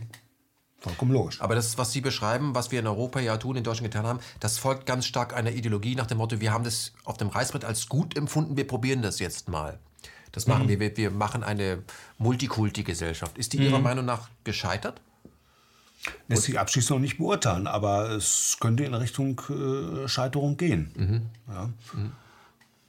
Also nicht nur national befreite Zonen, sondern eben auch ähm, äh, Parallelgesellschaften, wie immer sie das wollen. Die haben wir ja schon. Ja, eine Gesellschaft, ja die, die, die, wo es immer schwieriger wird, äh, schon mhm. beim Wechsel des Stadtteils mit der anderen Seite mhm. klarzukommen. Ja, ja. Parallelgesellschaften haben wir schon. Mhm. Äh, wird das von, von der Politik gesehen oder wird es verdrängt? Weil sie können ja, die können ja ein, etwas, was Unnatürliches, sage ich mal, können sie nur eine, eine Weile ignorieren und dann dann kippt mhm. ein See auch um. Sie können ja sagen, ja, gleite alles rein, es ignoriert. Ja, irgendwann kippt er halt um, dann sind die Fische tot. Ja, kippt um, genau, ja. genau. Erleben wir das im Moment? Ähm, ich denke, von, von einigen äh, Seiten der Politik äh, soll das nicht gesehen werden. Von den Grünen beispielsweise, bin ich mir ziemlich sicher. Mhm. Die sehen das nicht. Jedenfalls wesentlich Teil der Grüne. Claudia Roth wird es nicht sehen. Boris Palmer wird es sehr wohl sehen. Ja. Und ähm, ja, das. Was mich bei, der, äh, bei dieser Auffassung der Grünen wundert, ist, auf der einen Seite wollen sie eine, den neuen Menschen, die neue Gesellschaft, die globale, mhm. die sind alle eine große Familie. Also super New School, super futuresque. Mhm. Und auf der anderen Seite legen sie großen Wert, also offiziell großen Wert auf Tradition in der Landwirtschaft. Keine Chemie in der Landwirtschaft, rette den Wald. Mhm. Das ist also sehr bodenständig. Ähm, wie passt das zusammen? Man hat eine große Sehnsucht, wie es früher war und gleichzeitig soll es auf keinen Fall so sein, wie es früher war, gesellschaftlich. Mhm. Soll es ganz anders sein, ganz modern sein. Mhm. Ja, was, was geht in den Köpfen der Grünen davor? Ich denke, ähm, sie haben sozialpolitisch einen sehr hohen Anspruch, eine sehr hohe äh, äh, Ethik, möchten etwas verbinden, was sich nur schwer verbinden lässt, die unterschiedlichen Kulturen, die Sie gerade genannt haben, aber sind auf der anderen Seite auch sehr, äh, was die Naturwissenschaften angeht, sehr skeptisch und zurückhaltend. Ähm, ist das pathologisch? Das ist nicht unbedingt äh, pathologisch, es ist auf jeden Fall ähm, etwas skurril. Mhm. Ja. Aber das ist doch ein bisschen wieder so, wie man sagt, ich habe jetzt ein Kind und das möchte unbedingt in die NBA. Ich sage, ja, aber er ist nur 1,60, ist mir egal. Es muss gleich sein. Wir mhm. haben ja die französische Revolution, da hat mich vielleicht sogar was falsch verstanden. Freiheit, Gleichheit, Freiheit, Gleichheit, Brüderlichkeit, Brüderlichkeit, das heißt gleich, der muss das genauso können. Mhm. Bitte, er darf jetzt in der NBA spielen. Es ist mir egal, dass er nur 1,60 ist. Mhm. Das ist ja eine Verleugnung des Realitätsprinzips. Mhm. Ja. Haben wir vielleicht die französische Revolution, diese die Slogans, haben wir die falsch verstanden oder waren die von Anfang an falsch gemeint? Weil Gleichheit und Freiheit, wenn man es richtig versteht, wenn man es richtig versteht, könnte es passen. Also die Gleichheit bedeutet, jeder soll die gleichen Rechte haben. Von den das Rechten ist in Ordnung. Das, das ist okay. Das mhm. ist okay. Von den Rechten ist das okay. Äh, aber nicht von dem, was tatsächlich ist. Denn wir sind ja alle unterschiedlich. Ja? Von, dass wir von den Rechten, dass wir vor dem Richter ja, gleiche Rechte haben und beurteilt werden, das ist okay und das soll auch so bleiben. Aber das heißt nicht, dass wir alle die gleichen Menschen sind. Wir haben alle unterschiedliche Anlagen, Begabungen, Fehler und, und, und. Mhm. Ob das nun biologische, soziologische Ursachen sind, meistens ist es ja eine Mischung, ja, aber wir sind einfach unterschiedliche Menschen. Mhm. Das heißt, wir müssen uns mit unseren Grenzen, auch mit dem, was wir können und was wir nicht können, abfinden. Richtig, mhm. ganz genau. Aber wir können sie stellenweise ausbauen, ja, das wird wahrscheinlich funktionieren oder auch nicht funktionieren. Ja, aber nicht äh, ad infinito. Mhm. Denken wir das mal zu Ende, wenn, wenn, wenn wir, indem wir das so verstehen, wie es ja. manche verstehen, also falsch verstehen, dass alle gleich sind, alle, können das, alle haben dieselben Chancen, alle können dasselbe machen. Ähm, wo, wo, wo endet das? Auch alles ein Land. Alle haben eine Meinung. Alle sind nicht mehr Frau oder Mann, sondern Mensch. Alle also, haben alle Möglichkeiten immer. Dann sind wir ja in einem neuen Totalitarismus. Dann haben wir wieder George Orwell oder Aldous Huxley. Wahrscheinlich eher Aldous Huxley. Psychopharmakologisch alles optimiert, sediert. Ja, schöne neue Welt. Mhm. Ich denke, das zu Ende ähm, ist so etwas wie Wetter nicht im Grunde genommen rassistisch. Sollten wir, äh, da Wetter oder Jahreszeiten, können wir nicht, wenn die Grünen jetzt was zu sagen hätten, weiterhin noch, also eingreifen könnten in die, in das Wetter, dass wir sagen zu, Jahreszeiten sind ungerecht, weil die einen haben zu viel Sommer und wissen nicht, wo das, haben kein Wasser, die anderen haben mhm. zu viel Stürme. Wir machen ein Einheitsklima, mit einer Einheitsjahreszeit. Ja. Es ist immer eine Mischung aus okay. Sommer und Frühling ja. und es sind immer 19 Grad und es ist auch nie Tag oder Nacht, sondern immer Dämmerung. Das ist dann für alle gleich. Mhm. Ja, dann, dann, dann, ja, das, das wäre doch gerecht. Aus, aus, dieser Sicht wäre es doch eine gerechte Ideologie. Es ist ja eine ungerecht, dass die einen in Schweden wohnen mhm. oder in Norwegen und da ist oft ja. depressiv ein halbes Jahr dunkel, ja. während die anderen äh, nicht wissen, in der Sahelzone, wo das, äh, machen wir es doch gerecht. Mhm.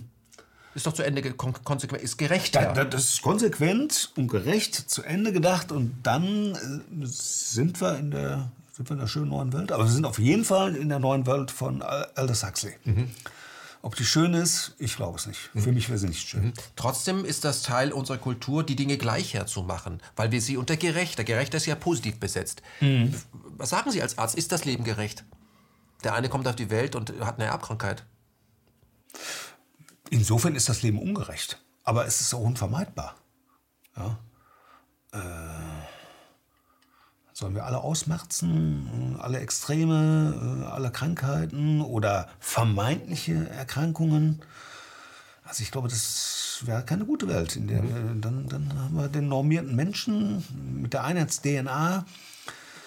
Äh, möchte ich nicht haben. Mhm. Also wir müssen auf der einen Seite auch damit leben, dass es Menschen gibt, die in irgendeiner Art behindert sind. Viele Behinderte fühlen sich mit einer geistigen Behinderung in der Politik und machen dort Karriere. Wir gucken immer auf die körperliche Behinderung. Es gibt auch eine sehr starke ideologische Behinderung, mhm. sage ich mal, mhm. äh, das nicht ertragen können von anderer Meinung. Aber warum lernen wir es nicht als Menschen, so wie wir, so wie es ist, aber in einer gewissen, aber einem gewissen Punkt zu akzeptieren, dass das so jetzt ist. Wir können Veränderungen vornehmen, ist auch in Ordnung. Es ist mhm. nur in Ordnung, dass ähm, man überwunden hat, dass äh, Mädchen nicht zur Schule gehen dürfen. Es ist vollkommen klar, dass sie zur Schule gehen sollen und ähm, dass mhm. alle Menschen dieselben Rechte haben. Aber es gibt Endlichkeit. Warum haben wir Probleme mit Endlichkeit in dieser, in dieser, in diesem neuen Zeitgeist? Dass wir nicht alle Möglichkeiten haben. Wir werden auch nicht alle dieselbe Meinung haben. Mhm. Wir sind unterschiedlicher Meinung und wir, wir werden uns auch immer noch streiten. Warum wollen wir das überwinden, dass wir, wo ist die Sehnsucht nach dieser neuen, alle fühlen sich gleich gut? Mhm. Wo- Woher kommt das? Sagen Sie als Arzt dazu. Das ist ja was Menschliches. Ich erlebe es nicht Das bei ist, Katzen. das, das, das, ist, das ist was Menschliches, ja, absolut, ja klar. Äh, da wären wir wieder bei, ähm, äh, Herr Herder, der Mensch ist der erste äh, Freigelassene der Evolution. Ja? Äh, wir wollen die vorgegebenen Grenzen nicht akzeptieren, wir wollen darüber hinaus und ähm, wir haben theoretisch die Möglichkeit dazu und einige Menschen wollen das eben ausnutzen und äh, ja, sie möchten an die Unendlichkeit. Sie haben sie ja schon durch die Kernspaltung mal erlebt. Ja, Indem sie etwas getan haben, was kein Tier je getan hat. Sie haben den Atomkern gespalten und haben da ihre eigene Endlichkeit miterlebt, nämlich in Hiroshima und Nagasaki. Mhm. Sie haben sie aber auch 1973 erlebt, als sie gesagt haben, wir vertrennen uns vom Bretton Woods-System. Wir schaffen jetzt unendliches Geld. Das machen die Menschen die ganze Zeit. Ja. Ist der Mensch vielleicht eine Fehlkonstruktion der Natur? die Frage werden Sie sich doch als Arzt auch manchmal stellen. ja man, man kann diese, diese die Fehlkonstruktion der Natur, man kann das sicherlich so stellen, ja? äh, weil ähm, keine Gattung ähm, bedroht den Planeten Erde so wie der Mensch. Das muss man auch dazu sagen, ja. Der Mensch bedroht sich auch selbst. Bedroht sich auch selbst, natürlich, klar. Wie lange gibt es den Menschen so, dass Sie ihn als Homo sapiens sapiens bezeichnen äh, können oder den Menschen an sich? Seit wann gibt es uns? Jetzt mal im Vergleich zu anderen Lebewesen, die es vielleicht viel länger gab, die aber auch ausgestorben sind. Wie lange gibt es uns? Drei Millionen Jahre? Viereinhalb Millionen, gehen wir heute von aus. Bäume, 360 Millionen Jahre.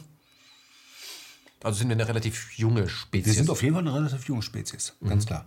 Und eine Spezies, die sich nicht bewährt, weil sie nicht klarkommt mit der Umwelt, die wird doch von der Natur auch abgeschafft, oder? Die Natur beendet das die, wird, Experiment. die, die wird letztendlich von der Natur beendet, ja. Glauben Sie, dass der Mensch sich selbst beendet? Weil er etwas nicht mehr hat? Also Demut zum Beispiel, Akzeptanz von einem höheren Prinzip, einer höheren Grenze? Nämlich, es wird gestorben auf diesem, in diesem System.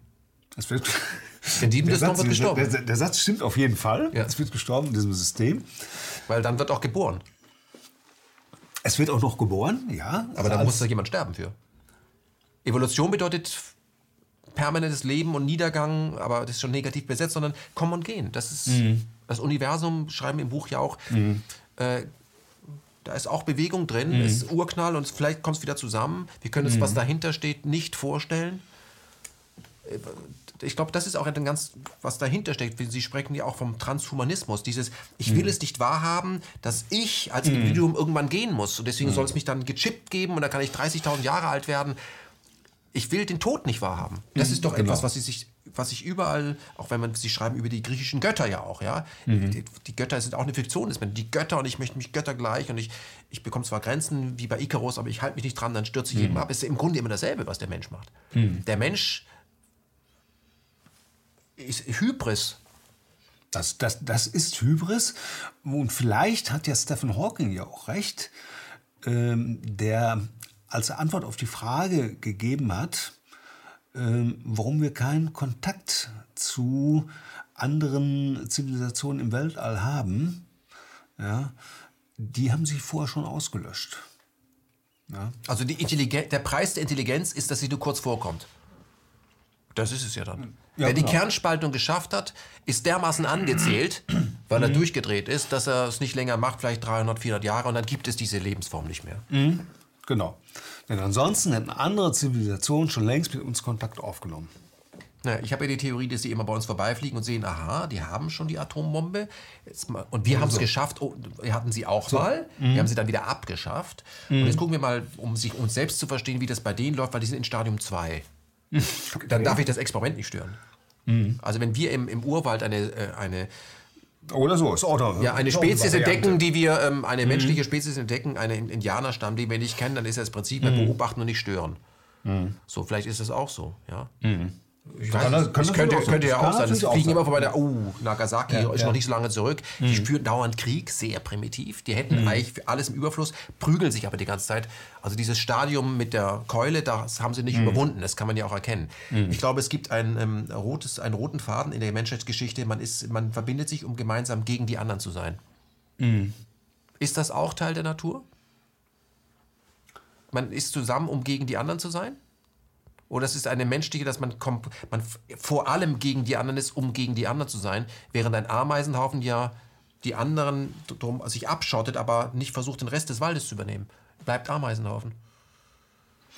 Ich denke, der, äh, der Mensch und die unterschiedlichen Kulturen sind nicht unbedingt zusammen, um jetzt gegen die anderen zu sein, sondern sind zusammen, um sich ähm, vor Gefahren zu schützen, egal ob sie von der Natur sind oder von anderen Gesellschaften. Mhm.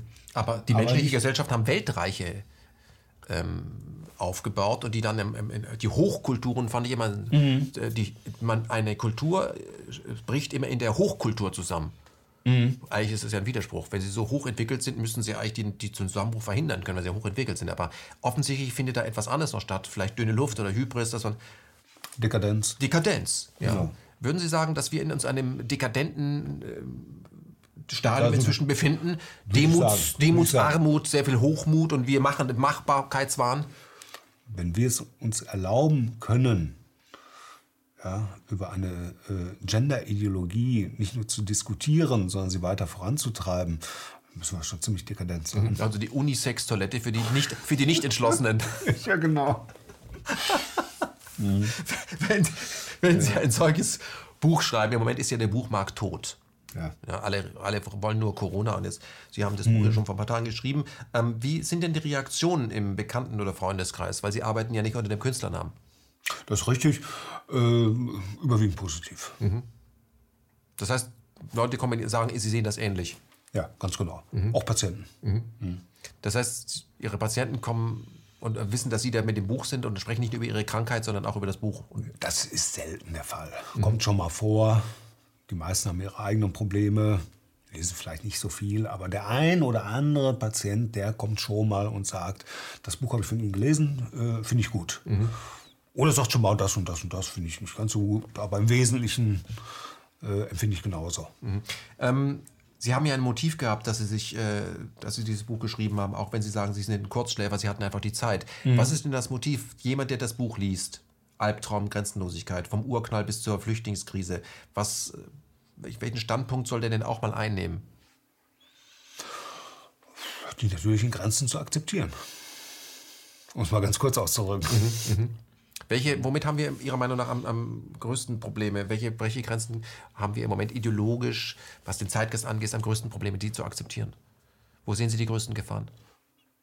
Also die größten Gefahren äh, sehe ich darin, ähm, dass wir nicht akzeptieren können, dass es, oder zumindest einige Teile in der Politik, dass es Nationalstaaten gibt, dass die aufgelöst werden sollen und äh, dass alles einem totalen Markt geopfert wird, äh, Stichwort Kapitalismus. Und ähm, alle Menschen sollen gleich gemacht werden. Es soll keine Nationalitäten geben. Es soll kein Geschlecht mehr geben. Und dann ist er da, der total verfügbare Mensch. Mhm. Darin würde ich so die großen Gefahren sehen. Mhm. Ähm, wie empfindet ein Mensch, dass der also auch keine Wurzel mehr hat? Der, die, die, man kann ja sagen, es wird immer schön formuliert, also ähm, man hat dann Möglichkeiten, ist flexibel, aber dann ist auch seine Wurzeln los.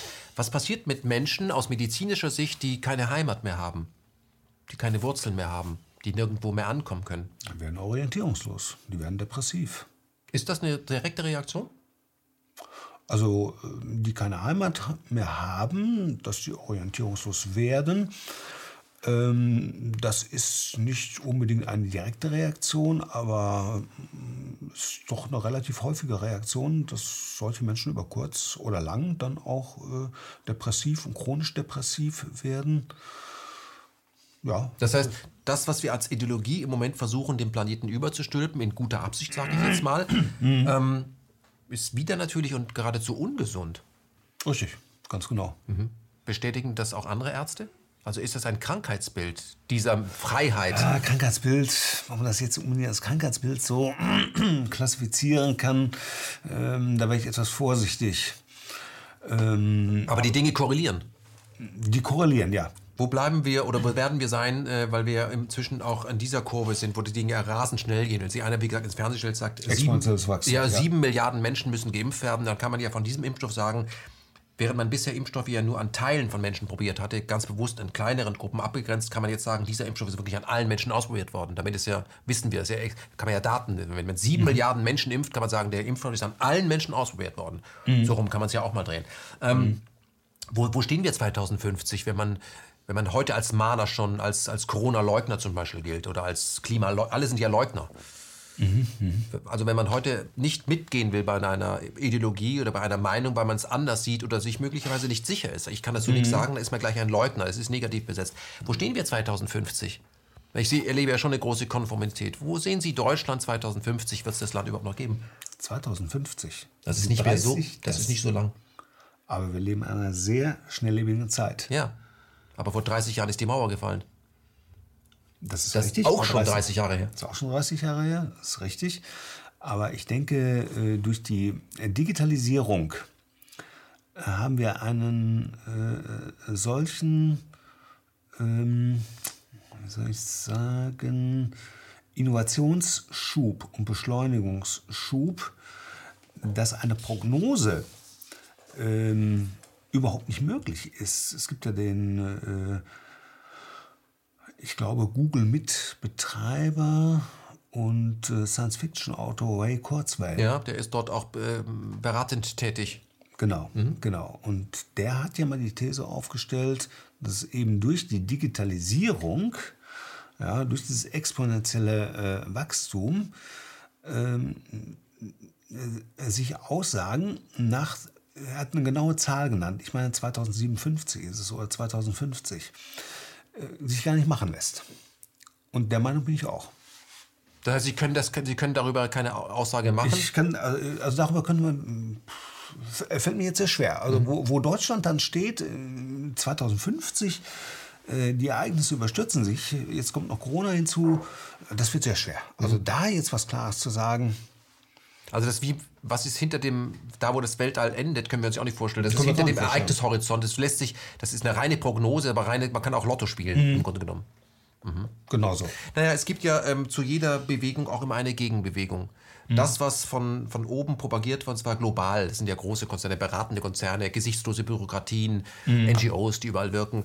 Ähm, das führt ja zu einer Gegenreaktion. Die Menschen halten ja auch wieder am Nationalstaat fest und, und, und Brauchtum. Mhm in jede Richtung geht das. Äh, ja. Ähm, sehen Sie das auch, dass da dass Menschen nicht unendlich äh, flexibel sind von ihrer Natur aus und sich wehren? Das, weil das intuitiv auch, die wollen nicht, sie wollen an was festhalten, sie wollen irgendwo. Wollen die, ja klar. Es ist nur zu menschlich. Mhm. Ja. Die wollen an äh, gegebenen Traditionen äh, festhalten, äh, die wollen Grenzen haben und so weiter. Das ist nur äh, allzu natürlich. Mhm. Das können wir unter das Stichwort konservative Revolution zusammenfassen. Mhm. Konservative Revolution. Konservative Revolution. Mhm. Das heißt, da stößt diese neue Ideologie wiederum an ihre Grenzen. Richtig, da stößt. Also die konservative Revolution äh, geht davon aus, ähm, ich sage mal ganz salopp, je durchgeknallter die Verhältnisse sind mit Genderideologie und, und, und, mit Bargeldabschaffung und was da noch alles kommen könnte, umso mehr begehrt der konservative Mensch wieder auf, der sagt, das möchte ich alles nicht. Und das bezeichnet man als konservative Revolution. Ich weiß jetzt nicht genau, wer den Begriff genau formuliert hat, aber es muss so in den 20er, 30er Jahren gewesen sein. Mhm. Das heißt, da wurde es vorausgesehen, was sich ereignen würde, wenn ja, es richtig. zu modern wird. Ja, richtig. Das, das war, glaube ich, im äh, geistigen Fahrwasser von äh, Ernst Jünger, der das schon äh, prognostiziert hat, was jetzt abläuft in seinem berühmten Essay Der Arbeiter. Mhm wo dann äh, nur noch äh, ein entfesselter Kapitalismus herrscht. Ähm, auch noch, wo wurde das noch festgehalten? Der Untergang des Abendlandes, Oswald Spengler, ja. der es auch schön beschrieben hat. Die Werke korrespondieren auch ganz gut miteinander. Oswald Spengler, Untergang des Abendlandes, äh, Ernst Jünger, der Arbeiter. Und äh, in diesem Spannungsfeld ist zu sehen die konservative Revolution. Mhm. Dazu kann man ja auch noch Marx lesen, dann wird ein Schuh draus, sage ich mal. nee, man muss ja mal sehen. Da wurde ja, ja. schon viel drüber nachgedacht, ja, wohin ja. diese Entwicklung führen mhm. kann. Und mhm. jeder hat seine Farbe, seine Auslegung, seine Prognose. Aber vielleicht mhm. ist es in der Mitte äh, das Ding. Aber wir erleben ja im Moment, dass ähm, der Mensch die digitale Kommunikation oder die ähm, Fabrik 4.0, also das Digitale in, seine, in sein Leben hineinführt. Und das führt letztlich zu einer Atomisierung der Gesellschaft. Das Richtig. erleben wir ja. Richtig, Parallel, man müsste auf der anderen Seite, haben die Menschen eine große Sehnsucht nach einer Entschleunigung. Mhm. Wieder einer mhm. Übersichtlichkeit, mhm. all das. Ja. Ähm, also eine, eine geistige Heimat nenne ich es mal. Oder mhm. ähm, dass auch das Morgen, wenn ich abends ins Bett gehe, will ich das Morgen wiedererkennen, wenn ich morgens aufwache. So schnell geht das ja heute. Ähm, wenn, wenn man einen Menschen in die andere Richtung zwingt, wie das ja im Moment passiert, was passiert dann mit dem Menschen? Wenn man ihn, also wenn man ihm eine Natur aufdrängen will, die er offensichtlich nicht hat, geht es mhm. unendlich oder kommt es zu einer Reaktion? Wird der Mensch krank? Wehrt er sich? Was passiert dann? Gibt es da etwas, über, wo Sie. Über, über kurz oder lang wird er in irgendeiner Form erkranken. In welcher Form kann ich Ihnen nicht genau sagen. Äh, aber Menschen, äh, die ständig frustriert werden in ihrem Bestreben äh, nach einer gewissen äh, Verlässlichkeit, ja, äh, die entwickeln dann auch psychische Erkrankungen, ob das jetzt eine Depression ist, ob das ein äh, paranoides Erleben ist, äh, ob das Erregungszustände sind, das kann ich nicht genau sagen. Das hängt vom Individuum ab. Mhm. Aber ich denke, für die psychische Gesundheit sind diese ständigen äh, äh Überformungen, äh, diese ständige äh, ja, hysterische Neuerungssüchte, äh, wie das Egon Fredel so äh, schön formuliert hat, äh, sicherlich nicht gut. Mhm. Wir erleben ja aber auf der anderen Seite eben Generation Hater und Flucht ins Digitale. Also immer mehr sind ja, ja. in dieser Digitale, um sich letztlich auch zurückzuziehen. Im Grunde ist es eine Flucht. Ich sehe es als Flucht. Wenn Menschen zu dritt auf einer, einer Parkbank sitzen, die sich mhm. eigentlich kennen und alle gucken ihr Endgerät, dann ist es, da werden sie, das ist berechenbar, das Videospiel. Man weiß, wo es anfängt, wo es endet. Mhm. Wie lange können wir das noch machen? So lange, äh, bis das Digitale am Analogen äh, zerschellt, sozusagen. Das ist wie bei dem Radfahrer. Der guckt dann hier mhm. ja, während dem Fahren und sieht gar nicht, was ihm entgegenkommt. Der wird dann irgendwann damit zusammenstoßen. Mhm. Ja. Das Analoge wird letztlich das Digitale äh, zerscheppern. Aber wann das sein wird, in wie vielen Jahren, das kann ich Ihnen nicht äh, genau sagen. Oder ob was ganz Neues Digitales dann kommt. Äh, da sind wir wieder bei Ray Kurzweil. Mhm. Ähm, haben sich Ihre Patienten dahingehend in den letzten Jahren in irgendeiner Weise verändert, seit es permanente digitale Begleiter gibt? Hm, was meinen Sie mit permanenten digitalen Begleitern? Sie sind immer online. Sie sehen niemanden ja. mehr, der einfach so. Alle sind auch in Ihrer Praxis werden alle Patienten ein Mobiltelefon haben. Ich gehe stark von aus. Und im Wartezimmer so, warten Sie ja. so lange. Mhm. Merkt man das als, als Arzt, dass sich in den letzten 20 Jahren, seit die Dinge eingeführt wurden, etwas verändert bei den Menschen? Vielleicht auch ein Patienten, der über Google schon genau weiß, was zu tun ist. Mhm. Ja, das, das kriegen Sie sehr wohl mit, äh, dass äh, Patienten da schon mit relativ klaren Vorstellungen äh, kommen, sich informiert haben. Ja, Was nicht nur schlecht ist. Google, ja, Dr. Ja. Google, das ja. ist nicht unbedingt verkehrt. Die ein klares Konzept haben, die das und das und das an sich diagnostiziert haben, die das und das und das möchten. Und ähm, das ist zum Teil etwas anstrengender dann in der Kommunikation. Äh, zum, kann aber auch zum Teil äh, äh, eine Kommunikation vereinfachen. Stichwort der informierte Patient, äh, finde ich gut. Mhm. Aber manchmal muss man auch korrigieren und sagen, das und das, das haben Sie eben falsch gelesen, trifft so nicht zu und äh, das Medikament würde Ihnen nicht gut tun. Ich würde Ihnen aus dem und dem Grund äh, lieber das empfehlen. Aber dass eine großartige Veränderung jetzt in den letzten 20 Jahren stattgefunden hat in der ähm, Arzt-Patienten-Kommunikation, ähm, das kann ich so nicht feststellen. Mhm. Also graduell. Ich habe bei Ihnen äh, den Spruch gelesen, der ja auch von Ihnen wohl stammt, wenn ich richtig erinnert bin. Sie haben an einem Arzt, äh, einem, Prax einem Patienten geraten, wenn Sie Ihr Problem nicht lösen können, trennen Sie sich von Ihrem Problem. Finde ich wirklich gut. Ja. Den, den habe ich von einem anderen Psychotherapeuten, der auch aus Krefeld kommt, mhm. äh, der das seinen Patienten äh, sagt, äh, habe ich sozusagen äh, entliehen. Mhm. Äh, ja, das sagt sich alles so schön.